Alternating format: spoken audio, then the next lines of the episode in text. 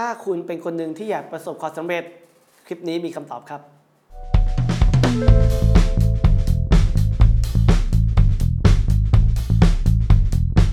สวัสดีครับพบกับผมมงคลกะรัตนุถะในรายการ Dr. Fit Story ครับเอพิโซดนี้ครับอยากจะมาชวนคุยครับในหัวข้อ 7 วิธีสร้างบันไดสู่ความสำเร็จครับ หลายคนครับอยากประสบความสำเร็จในชีวิตครับ ไม่ว่าจะเป็นหน้าที่การงาน แม้กระทั่งการใช้ชีวิตครับ ซึ่งผมเชื่อว่าการจะประสบความสำเร็จอะไรสักอย่างหนึ่งเนี่ย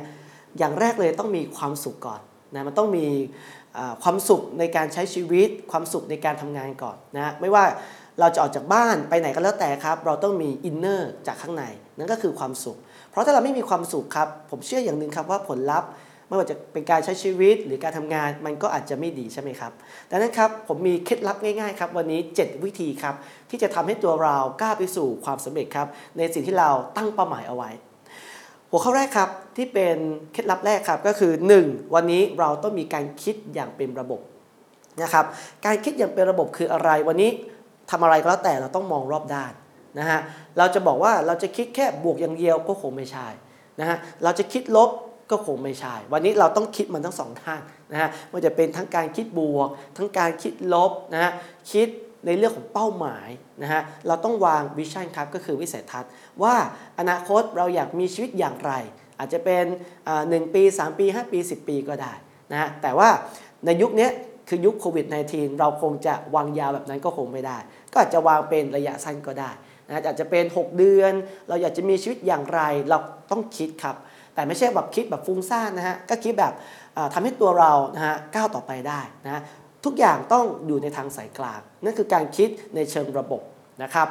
ต่อมาครับเมื่อเราคิดแล้วเราต้องวางแผนให้รอบด้านนะครับ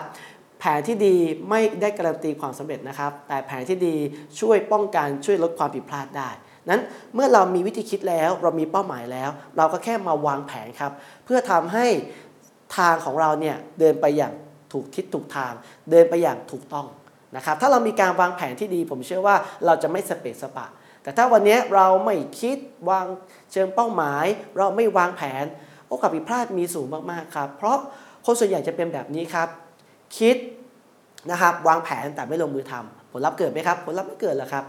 ลงมือทำโดยไม่คิดโดยไม่วางแผน โอกาสผิดพลาดก็มีสูงมากๆ นั้น 2 เคล็ดลับตรงนี้ถือว่าค่อนข้างสำคัญมากๆ แต่ก็ไม่เท่ากับเคล็ดลับที่ 3 ครับ ก็คือการลงมือทำในปัจจุบันนะครับ ผมมีวิธีคิดแบบนี้ครับว่ามองไกลทำตรงหน้า มองไกลคืออะไรครับ มีวิสัยทัศน์นะมองให้กว้างแต่ทำตรงหน้าคือเน้นที่ปัจจุบัน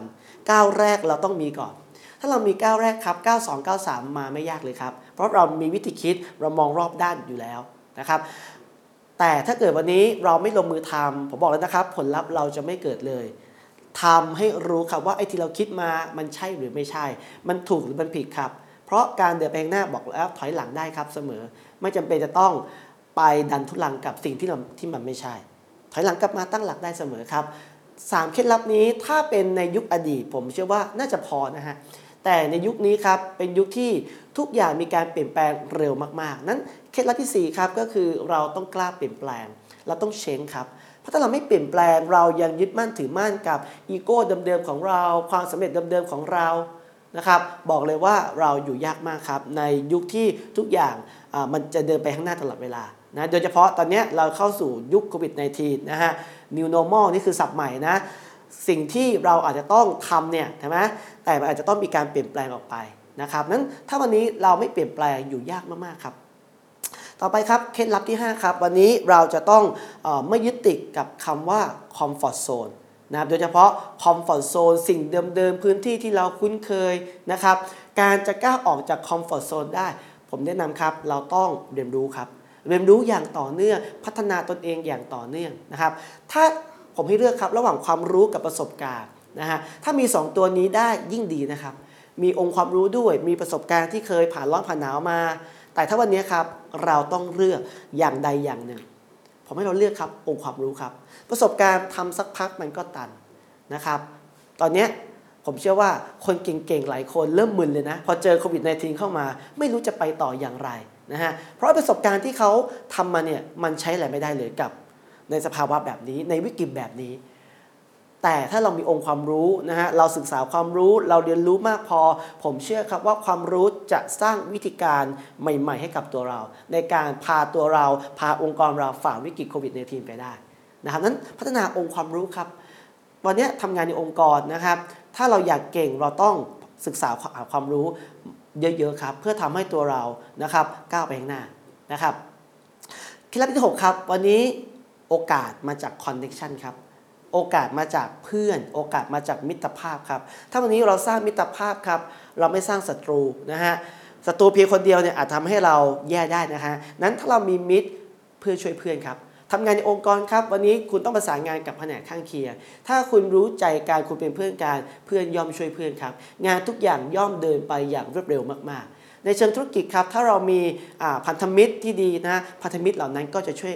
นะครับองค์กรเราในการขยับขยายธุรกิจก้าวไปข้างหน้านั้นผมมองว่าวันนี้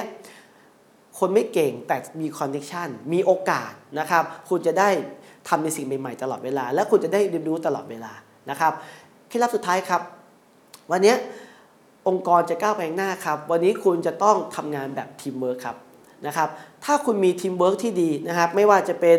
ทีมเวิร์กจากในองค์กรนะฮะหัวหน้า